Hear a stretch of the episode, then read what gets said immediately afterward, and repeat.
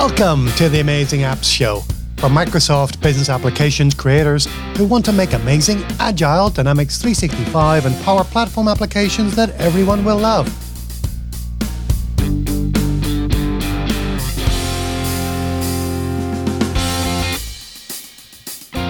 Hi, I'm Neil Benson from Customery, and you're listening to the Amazing Applications podcast, where we help you build amazing, agile Dynamics 365 and Power Platform applications. I've got another amazing interview by Dani Kahil for you in this episode. It's number 116. This time, Dani is chatting with Andrew Bibby. Dani has been a guest a couple of times on the show, and he was the host on episodes 109 and 112. He's an independent consultant and an online trainer specializing in requirements analysis and solution envisioning. Andrew Bibby is one of the founders of Proximo 3, a Microsoft partner based in the UK, and they are both Microsoft MVPs for business applications. Today, you'll get to hear them discussing a pivotal project in Andrew's career in which he shares his advice on the approach, on managing requirements, coordinating multiple teams, and how to ensure the successful adoption of your new business application. You'll find show notes with a transcript and links to Andrew and Dani's resources at amazingapps.show slash 116. Just before we get started, I'd like to congratulate several Customery Academy students who recently completed my Scrum for Microsoft Business Applications course and achieved their professional Scrum Master certification with Scrum.org. They're Max Zarkov from Empired, and then from IBM were Jared Reynolds, Abe Potton, and Anna Pinar. Congratulations and thanks for being part of the Customery Academy. All right. Good morning. Good evening. How are you, Andrew? I'm good. Thank you, Dani. Thanks for having yeah. me on. Ah, you're welcome. Thank you for making the time. I know we are in different time zones, so it's a little bit challenging sometimes to find the right time to discuss things, but thank you for making the time. Andrew, before we get started, would you mind giving a quick intro about yourself to our audience? Sure. Yeah, no problem. So, uh, my name is Andrew Bibby. I'm a founder of a company in the UK. We founded a, a new company last year, Proximo 3, with some other Microsoft MVPs in the business application space. I've been working with Dynamics 365 and Power Platform for 15 years. It's just gone 15 years. And that's all I do.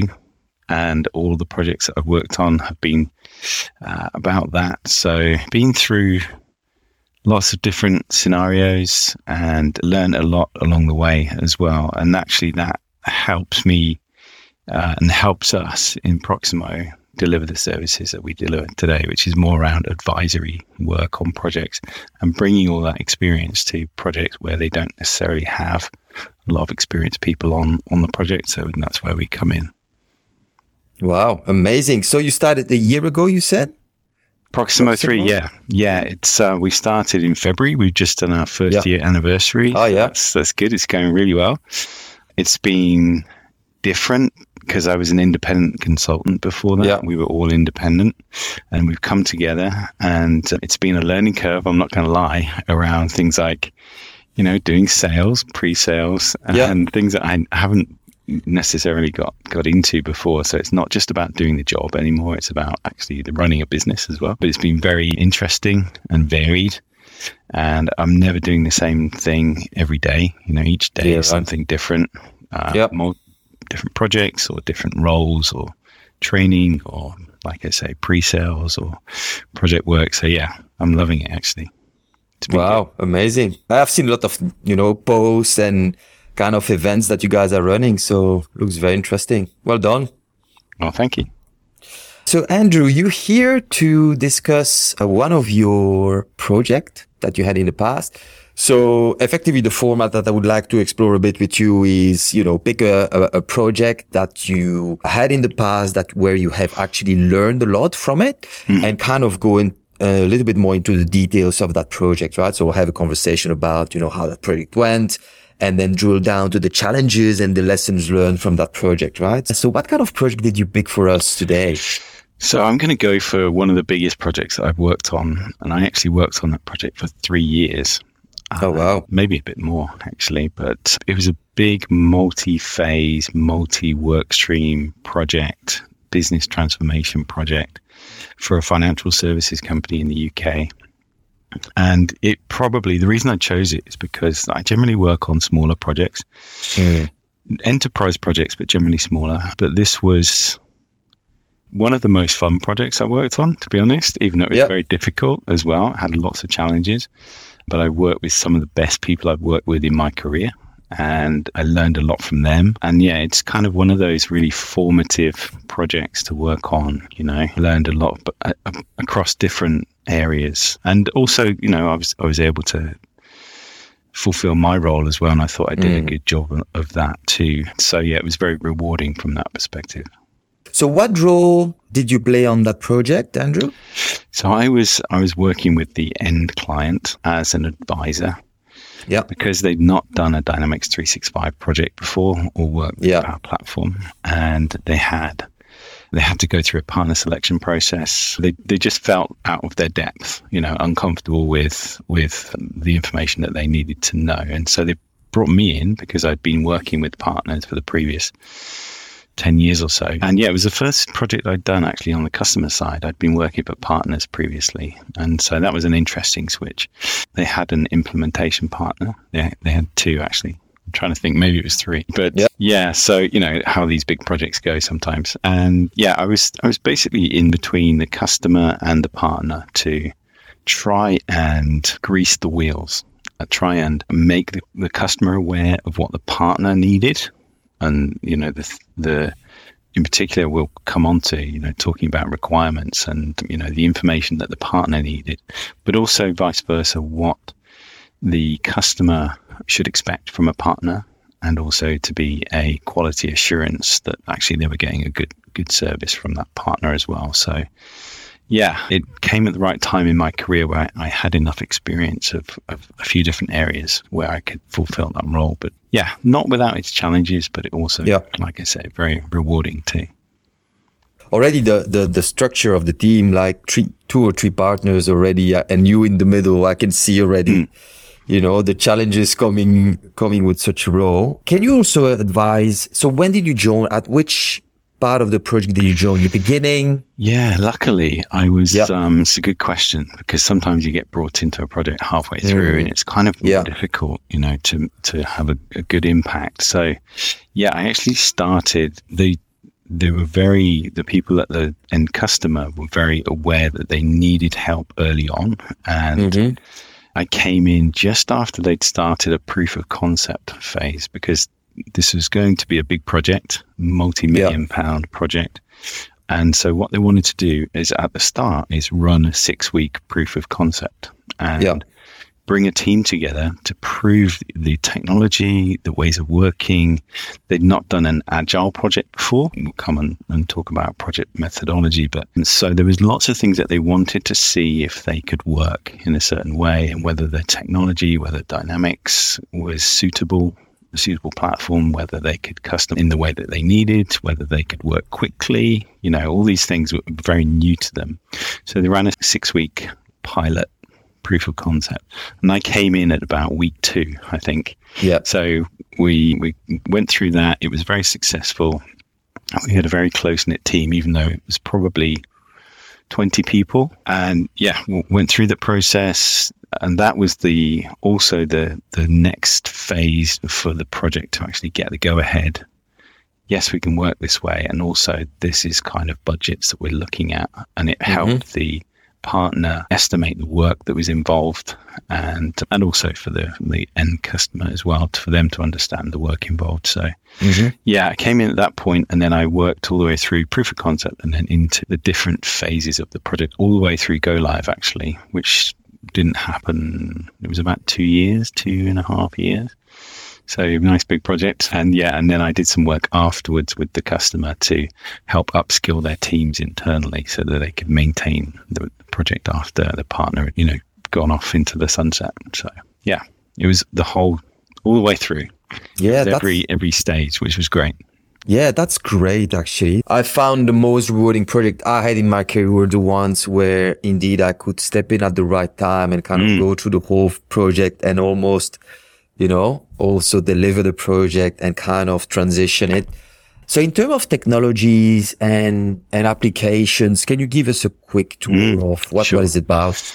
So they were introducing the end customer wanted to replace an existing system that they mm-hmm. had for managing customers and also managing their sales pipeline. So very mm-hmm. typical kind of CRM project. And they also had a number of on-premise systems for things like policy administration and quoting and so financial services, lots of legacy systems involved. And so, yeah, Dynamics 365 sales was the platform of choice and also customer service was in there as well. And customize that to build out a fairly extensive data model ended mm-hmm. up being something like a hundred custom tables and to support their sales process.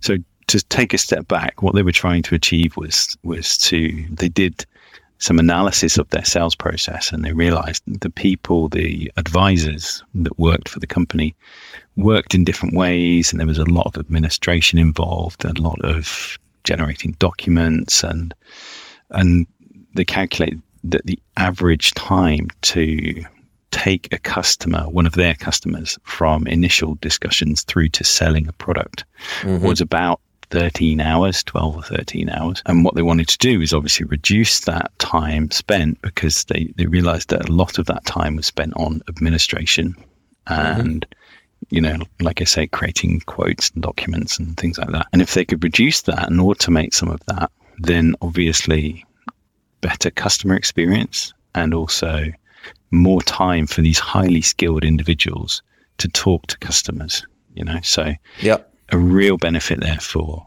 both the customers and for the, the business because they could see more people and therefore yep. sell more products, you know. So it's a, quite an easy justification for the project. They were aiming for basically halving the amount of time taken to get one of their customers from the initial discussion all the way through to selling a product. Mm-hmm. Um, higher profit, more people to see everything else, you know. So yeah, it, Dynamics 365 in the cloud, I mean, which all of the projects I've worked on in the last five or six years have been in the cloud, but yeah. um, with integration to on-premise systems, mm-hmm. and so a fair amount of integration involved, and yeah. um, all of that legacy estate, and also some infrastructure built out in Azure as well, Azure functions and, and logic apps, and also data storage in Azure as well. I guess fairly typical for a larger size project mm-hmm. these days. You know, there's Dynamics or there's Dataverse and there's some Power Platform components. And then there's some Azure stuff and there's probably mm-hmm. some on-premise stuff in there as well. So, you know, the solution architecture was not atypical. Thank you. Yeah, nice. So you were mentioning Agile at the beginning. So how did that journey go? Was, the, yeah. was it new for them? Was yeah. It, or had they experienced in Agile before or? I think this was quite a learning curve for yeah. the organization and for the yeah. people working on the project as well. So, yeah, they that was like I mentioned, it was part of the original proof of concept. Can mm-hmm. they work agile? Can they make decisions quickly enough as a business to work agile? And when you're doing a proof of concept, that is fairly ambitious in its scope. Actually, there was a lot of you know a lot of stuff in in the the POC, but you had some very empowered people on the project that could make decisions and that didn't need to keep referring back to other, you know, more senior people. So they were very, they were entrusted to to make the right decisions, which is absolutely what you need. And so proof of concept worked well when it scaled out to from 20 people, you know, six weeks, eight weeks worth of work to over 100 people at, at some points of the project and multiple work streams. I think there were six work streams uh, across like data migration, integration, functional yeah. build, business analysis, you know, lots of different work streams going on. And that didn't scale mm. in, in an agile way. They tried to work, they tried to, to run the project like that and they kept hitting. Mainly, the issue was that the business couldn't make decisions quickly enough, mm-hmm. um, and so as a mindset of the organization was very used to long projects, but also lots of analysis up front, lots of design up front, but that wasn't flexible enough for how they wanted to work on this yeah. project. So after some back and forth, and you've probably experienced yourself some attempts to work agile and then it kind of stalls and then you have a reset. All right so what are we going to do? Came up with this approach which was more a mix of waterfall and agile. You know how it is uh, which is kind of trying to take the best bits of agile and also some security from doing lots of design up front and lots of analysis up front to scope the project effectively, resource the project. But then once you've been through that fairly long winded process of analysis and design, actually running the build and test as agile sprints. So yeah, this did go back and forth for a while.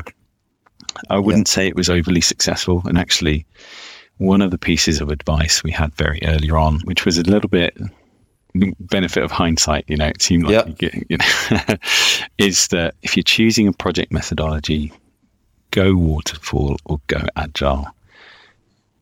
Pick a horse. There's benefits and there's pitfalls to each one. Don't try and do both.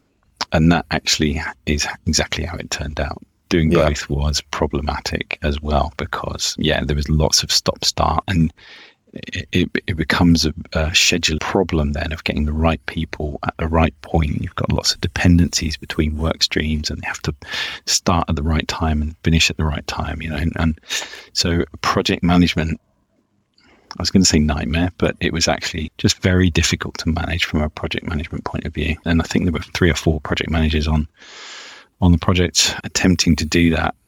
And with the best will in the world, even with some mm. very, very good people, it becomes very, very difficult. So I would say where I have seen the benefits on Dynamics and Power Platform projects is, is to work in an agile way because the tool set helps you do that. You can build things quickly. There's not a lot of coding and development anymore, but you need people that are experienced in working that way, that can make decisions quickly, that are empowered to make those decisions.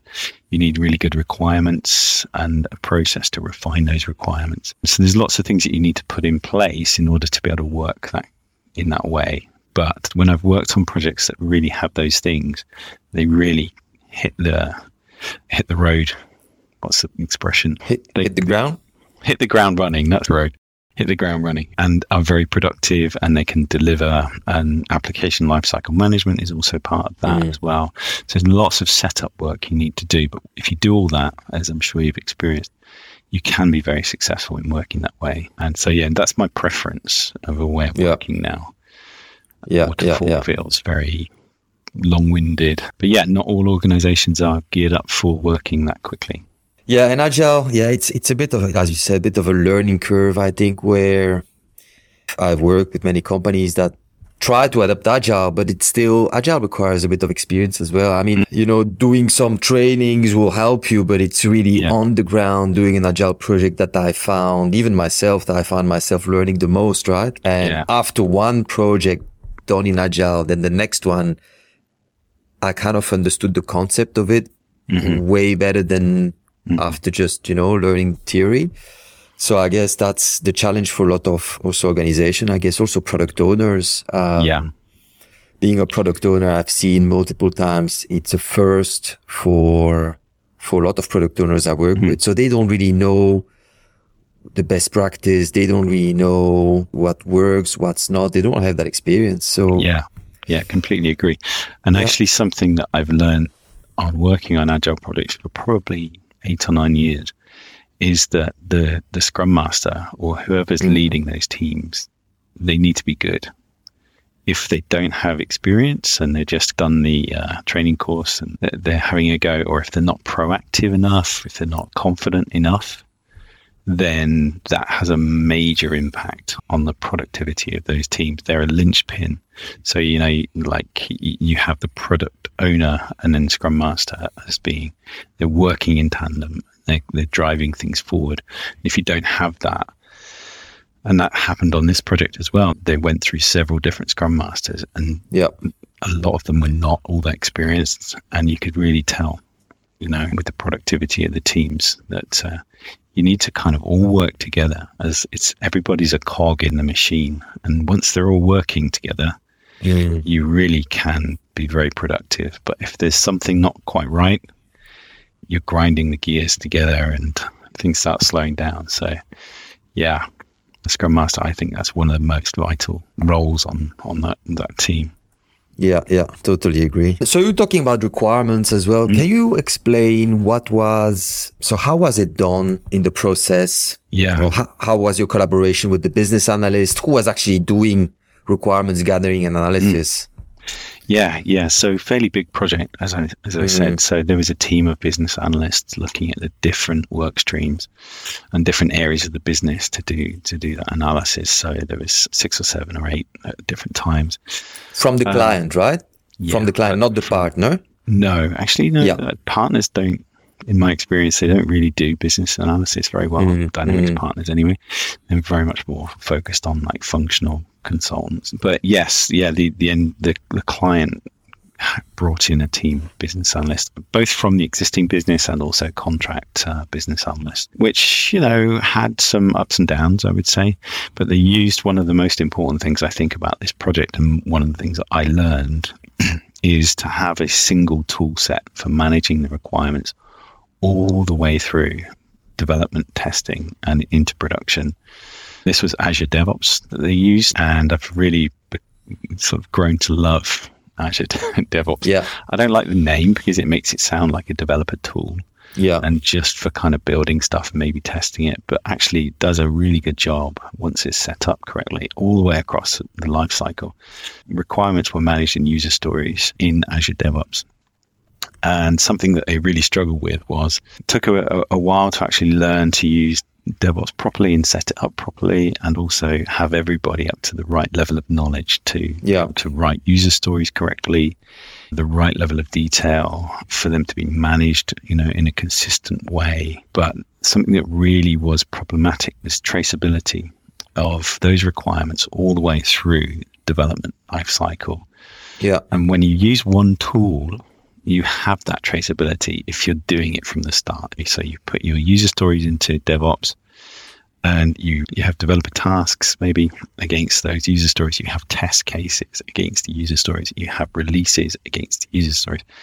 And then you're into production and you can trace the whole thing through. And so you know what you initially wanted to develop and functionality you wanted to build is now in production. Because otherwise, how can you tell? And and a number of times on the project, they ran into this issue of trying to keep track of what's been done and how much there was left to do because they weren't using the tools properly. They weren't using DevOps properly. There's lots of spreadsheets and then trying to retrospectively connect development to user stories or testing to user stories. And so that was a real administration headache. And if you're not doing it from the start, it just causes more pain, you know, later on when you yep you actually do need to prove what you've done and how much it's cost and how far through you are and how much there is left to do. So yeah, that was a really big learn that um, doing it in one tool set, whether it's DevOps or something else, is just pays dividends all the way through the project lifecycle. Not doing it is painful and expensive. So yeah, on bigger projects, absolutely, I'd say you need to use uh, some kind of tooling like that. Any yeah, yeah. project, but yeah, yeah. on bigger projects. Yeah, I'm a big fan of Azure DevOps as well. So mm.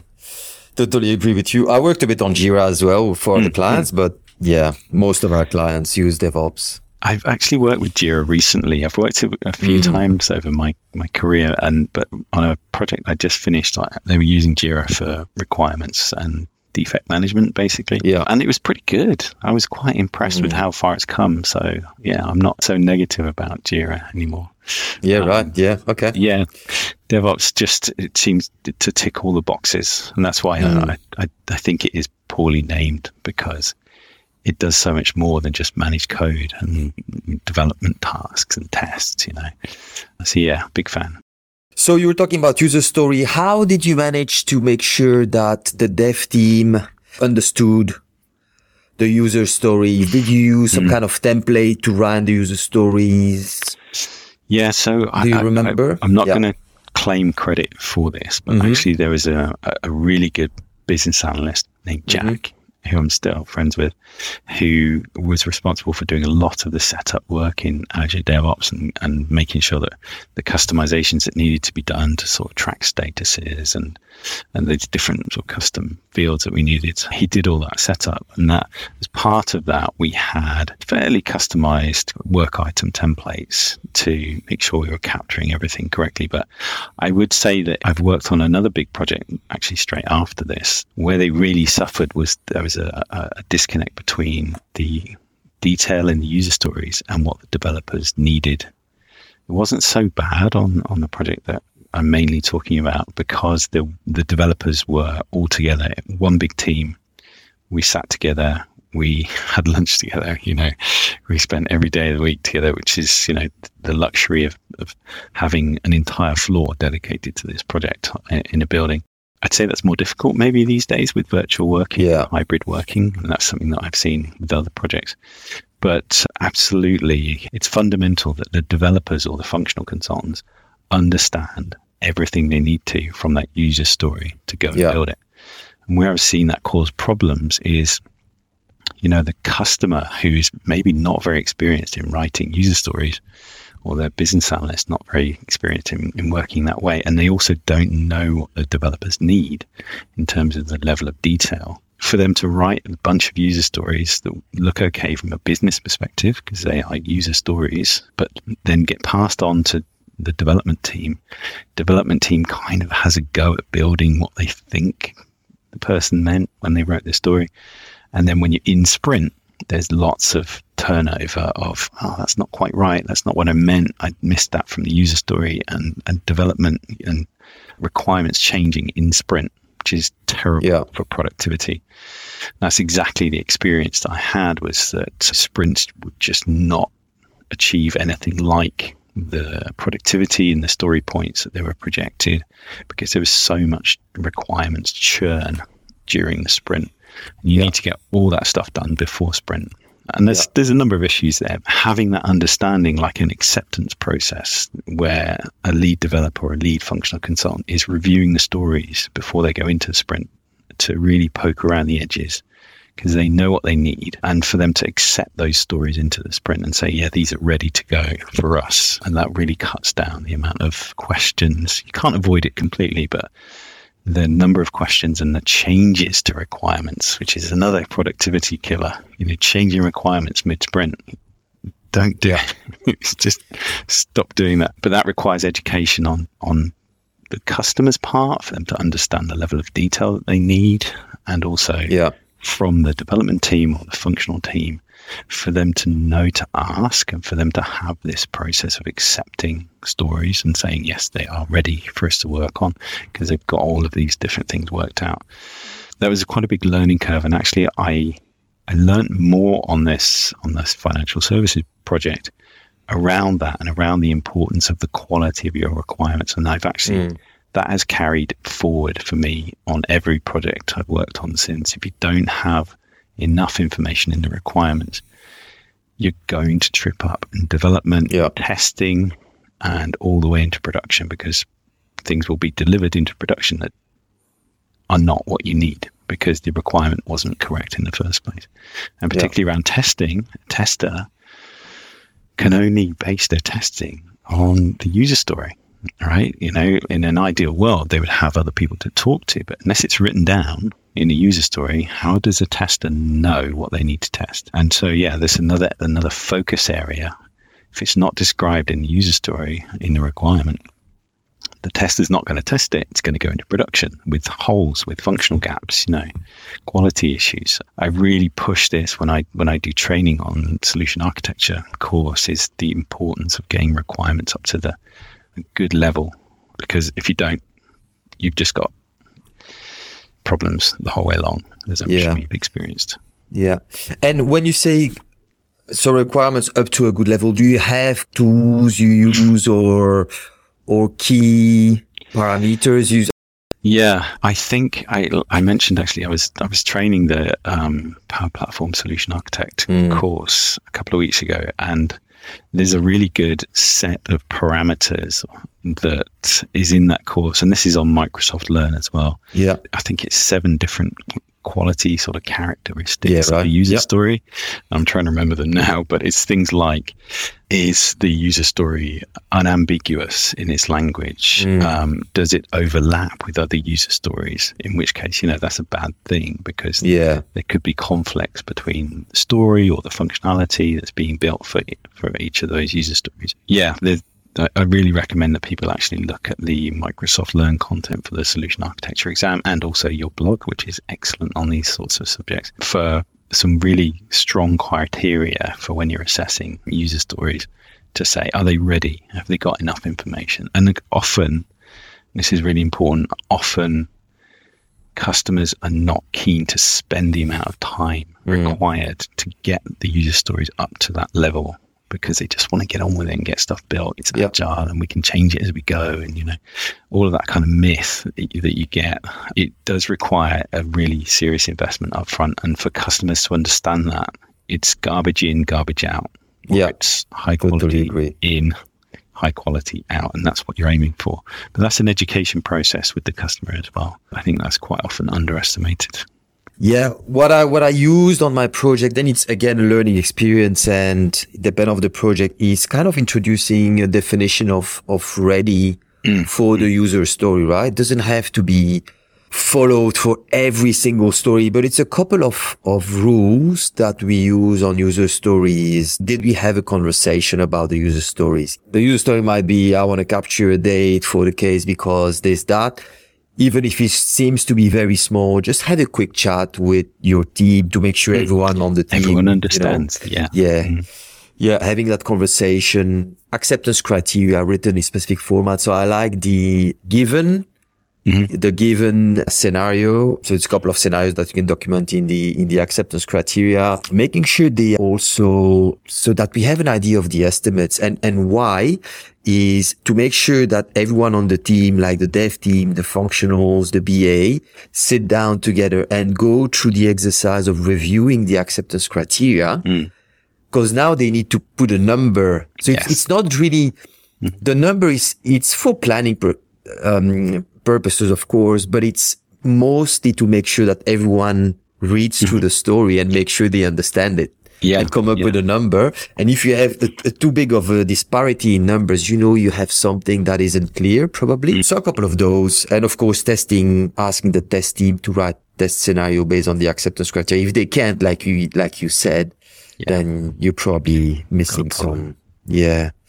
Perfect. Hmm. Yeah. So actually, on this project, we did, like you mentioned there, on the estimation, we did planning poker, which hmm. is I thought I thought was a very useful exercise where, yeah, to help everybody understand what is what the aim of a user story is to review the acceptance criteria together, and if you have those large disparities in estimate, as you hmm. say, for to talk that through, so you, you understand why you have those big differences. And maybe there's maybe that raises something that other people haven't thought of, or maybe it's someone being overly concerned about uh, a piece of work and its complexity. So yeah, I think that is a very useful exercise. Again, it takes time, Yeah. um, but you've got to invest that. But I would also say that estimating is very important from a, a customer perspective and also you know for the partner to plan their work obviously and and for them to put tasks against that estimate that help them plan their sprints as they go forward. So that estimation that should get better as you go through the project. People get more accurate with their estimates. Estimating is notoriously difficult and you know lots of a variety of, of estimates. But what that helps on the customer side is for them to have an idea of the cost, the budgets that they need, the, the, the monthly spend that they need to anticipate. Because that's, that's something that I find with Agile quite a lot is that customers don't like it because they don't know how much it's going to cost. And it's a bit of a myth, but in doing that estimation process, yeah, I, I do think it's useful from a planning perspective, but also for that visibility of cost for a customer as well.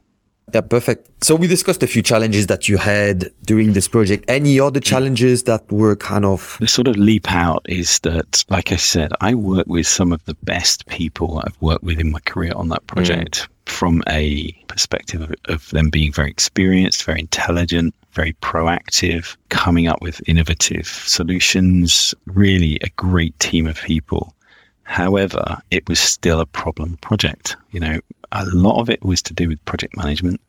Not that I'm blaming the project managers because it was a very complex project, but Yeah. an area that was a particular problem was the, the work streams that were happening and they had different backlogs that they were working through. So there was a data migration work stream, Yeah. an integration, a data model work stream, functional build. And all each of those teams could work independently. The problems came when they weren't talking to each other enough. And the problems got bigger as the project went on. For example, changes were made to the data model to satisfy a user stories or functional requirements, but those weren't passed on to the data migration team. And so they didn't know that they had these other fields that they needed to find values for, or vice versa. Integration, the interfaces weren't very well defined. And, but once they were defined, okay, what does that impact on the user experience and also the data migration as well? And all these things kept coming up over and over again. But it was a lot to do with the teams not communicating effectively mm, about the changes that were happening. And with the best will in the world, you can say you have to talk to each other, and they'll go, Yeah. "Yes, we will," and then they don't, and they forget, and these little things that get missed that that add up to bigger problems. The same goes for for the business, right? Because on a big project, requirements will change as you go through the project, and Yeah. you can ask the business people if you're changing a process, please come and tell us because that may impact the, the project that we're working on. And they'll go, yes, we definitely will. Mm. And then everyone will forget about that. And they'll find out when you deliver something, oh, that's not right because we changed that process six months ago, you know, which is the problem with, with doing lots of design up front. But yeah, I think the role of a solution architect on a project like that is to sit across those work streams and have the overall visibility across the work streams. And I think that may be an area that was just too difficult to do, or there just weren't the lines of communication there and the experience there, maybe with those architects. So, yeah, tricky one, but I would say that came up to bite people over and over again, that communication Yeah. issue. But yeah, uh, definitely a learn for me on future projects that um, Yeah. you need to have this these sorts of processes in place. Even it feels quite heavy weight to have Yeah. people meeting every day or through you know a few times a week to just talk about what's happening across the work streams. It's it's a difficult challenge, I think, to try and get the balance right of communication. Yeah. So the lesson learned from this one would be, if I understand correctly, having those processes for people to kind of exchange the information, mm. having an architect sitting in between, you were saying as well. Yeah, I think depending on the size of your project, a solution architect across the whole project is Yeah. But it could be that the project is too big. Yeah. In which case, you know, a number of architects sitting sitting across separate work streams that also roll up to an overall architect, yeah, is useful. Another difficulty is trying to document changes. You can use DevOps, for example, to say document a data model change, and then you can Yeah. use maybe I don't know tagging things like that hmm. to try and notify other work streams what's going on and where they should pick it up. But you know, this is where the tools kind of and I've not found a great way of, of working with the the tool set to enable that kind of communication. And you really can't beat just sitting down with people and drawing things on a board to get your your, your points. So, yeah, I'd be happy to learn how you can do that better. But trying to track changes that impact other work streams is, is very difficult, I think. Yeah, yeah, I totally agree. Totally agree with you. The bigger the team, the more the more complexity it is, right? The more mm. interaction are needed between people, and then all those interaction are complex. It becomes very right? time consuming as well. And Yeah. there's lots of information you need to be putting into DevOps Yeah. or into something just in case you need it, you know, and it becomes a, a real overhead on the project that is normally not well understood. Yeah, totally agree.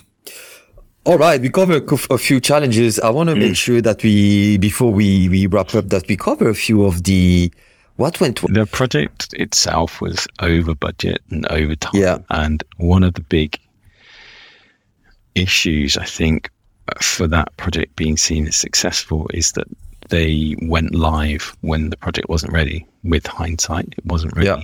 and that was a lot to do with budget and the financial penalty of not going live. You know, because things get put on hold because they're waiting for this new system or waiting for this new solution. Users not being ready. Change management side was there was an aspect of change management on the project where training and planning for impacted users was done to an extent, but it was nowhere near enough with hindsight again. What went well, I would say that, like I, I mentioned, the, the, best bunch of people I've worked with, but also mm. one of the best teams I've worked with. And the people that were leading those teams and overall leading the project did a really good job of getting people to work together and overcome problems, even on a difficult project. I, I've come out of that project with friends for life because we got to know each other and and got to know our strengths and weaknesses and when you could lean on somebody and when you could ask for help. And I think the people side of, of a project is very much underestimated.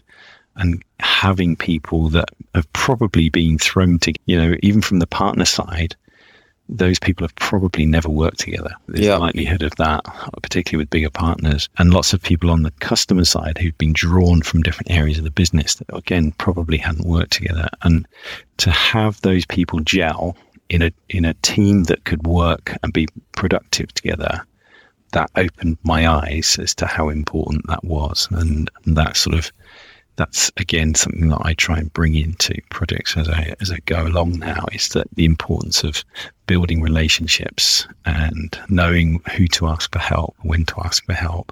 Uh, yeah, I think it's not so much the technology that is so important mm. to me these days because you know you can get pretty much anybody to build things. It's it's yeah, it's more the people side people side of change, as they call it, which is much more interesting to me and also I think much more important than than the technology. It's it's understanding how you impact people with what you do on a project, but also getting people on a project to work together effectively in this. I, I'm always learning on that side. That's not something yeah. that comes naturally to me, I don't think. Uh, and I learned a lot from from the project about how how you can do that. Amazing. Because you are also, I know your your interest in change management mm. and your expertise in that area. Yeah. Yeah. Did you uh, manage to, so how was it done on that project? Did you manage to learn something to help them? This is actually, I worked on that project just as, as I was getting more interested in change mm. management because I'd worked with partners, like I say, for 10 years or so before that. And I'd worked on a number of different projects that I thought went really well. And then you know, you, you, they go live and you go back and visit the customer again, and nobody's using the system, or it's you know, it's got all yeah. these problems, and I can never really work out why that happened until you start to look at change management, until you start to understand it, it's you know building a project, which is typically what partners are very focused on. They're, they're building stuff and they're testing it and they're putting it into production. What happens before that, in terms of getting people ready to receive the changes that you're you're bringing, and also after uh, you go live and they they get this new system, which they've been told is going to be so great for you know supporting users and really understand the effort that you need to go to to get the return on investment that you originally wanted it's the reinforcement of training, it's support, it's understanding how people learn in different ways. And I think that's much more interesting. It's much more interesting to me now. And I've done a certification, which is a company called ProSci, a change management methodology that they've worked on for over 20 years. And I, that to me, just when I took that training course on ProSci, it just spoke to me like, this is where where have you been all my life and mm. it was mm. just so much common sense but distilled into uh, a methodology with steps, with, you know, at this stage in the project, you should be doing this. And here's some templates to help you go through that process with users and with impacted people within the organization. And the next stage, this is what you do. And it was a structured, it's a structured methodology that's built up from oh, thousands of projects and thousands of people over the past 20 odd years. So I'd entirely recommend anybody that wants to understand change management. ProSci is great. There are other methodologies out there. Mm. Their training is great, and it was a really good experience for me. But I really recommend any project of any significant size has an element of change management. Yeah. You are six times more likely, six times more likely to have a successful project if you use good change management than if you're doing poor change management or no change management. If you don't know what change management is, you're probably not doing it very well on on your project, and so you have a much much less of a chance of, of having a successful project ultimately. That's what everybody wants. Everyone wants to work Yeah. on successful projects that everybody loves, but uh, change management is absolutely fundamental to uh, really understanding how people are impacted by what you're doing and helping them through that. And it's also something that's very much underestimated in terms of the time and therefore the budget required to get people ready for this. Yeah, partners in particular, like I say, can be very focused on just building to requirements. And actually, customers are really interested in getting the requirements and getting to the end, you know, training people. There's all this other stuff which is around getting people ready, helping them. That that's where you see the return on investment. If you're spending a million pounds or a million dollars on a project, why wouldn't you spend another 10% of that to make sure that you get the return on investment that you need? Absolutely. So yeah, I'm I'm a huge proponent of change management. Thank you. Thank you, Andrew. That was a great conversation. Anything else that you would want to add? I always try like this is a kind of principle for life mm. really, in that any experience that you have, good or bad, try and learn that, something from it. And that's, the same Yeah. goes for projects. You're going to work on projects that you don't like working on, and you're going to work on projects that are good and they're fun and they go well. Hopefully, every time you work on a project, though, you can reflect back on that and and look at well, why was it like that? Why did those things go wrong, or why did they go right? You know, hopefully, and then try and bring those things into your future projects. Be the change you want to see. Is I guess what I'm saying. It's within everybody's power to do something that makes their life more you know, enjoyable or makes their job more enjoyable. So, Yeah, absolutely. Absolutely. Thank you. It's a great piece of advice. So either you win or you learn, right? In Yes. some way. Mm. If you adopt that philosophy, it's easier to kind of reflect on the bad experiences and push yourself through, you know, sometimes a, a bit less fun project because it happens, as you said, right? Thank you, Andrew. That was a great conversation. Thank you for sharing that with us. uh, I will see each other around, I hope. yeah, hopefully, well, hopefully we'll meet up in, in real life. Uh, Yeah, yeah, maybe hopefully. see each other in in Microsoft sometime. Thank you for having me. And I think that one of the things about that project in particular is being able to talk about it. It's not just cathartic, Yeah. like therapy for me, but I learned a lot from it. And I hope if I, if I can pass some of that on, then those other people can learn from that and not have to go through some of those experiences where I had that learning. So Absolutely. yeah, and I think that's that's what our community is all about as well. It's learning from each other. Thank you. I appreciate it. Thanks so much for listening to the Amazing Apps podcast. You can join the show's mailing list at amazingapps.show. You'll get a personalized welcome video from yours truly and a notification when there's a new episode available. There are also shortcuts so you can follow the show on all major podcast players. And you can follow Amazing Apps Show on Twitter, LinkedIn, YouTube, Instagram, and Facebook. You can send me a message or a voicemail if you'd like your question answered on a future episode, and even support the show through Buy Me a Coffee or by buying an Amazing Apps t shirt. Visit amazingapps.show. Thanks again for listening. I really appreciate you. Until next time, take care and keep sprinting.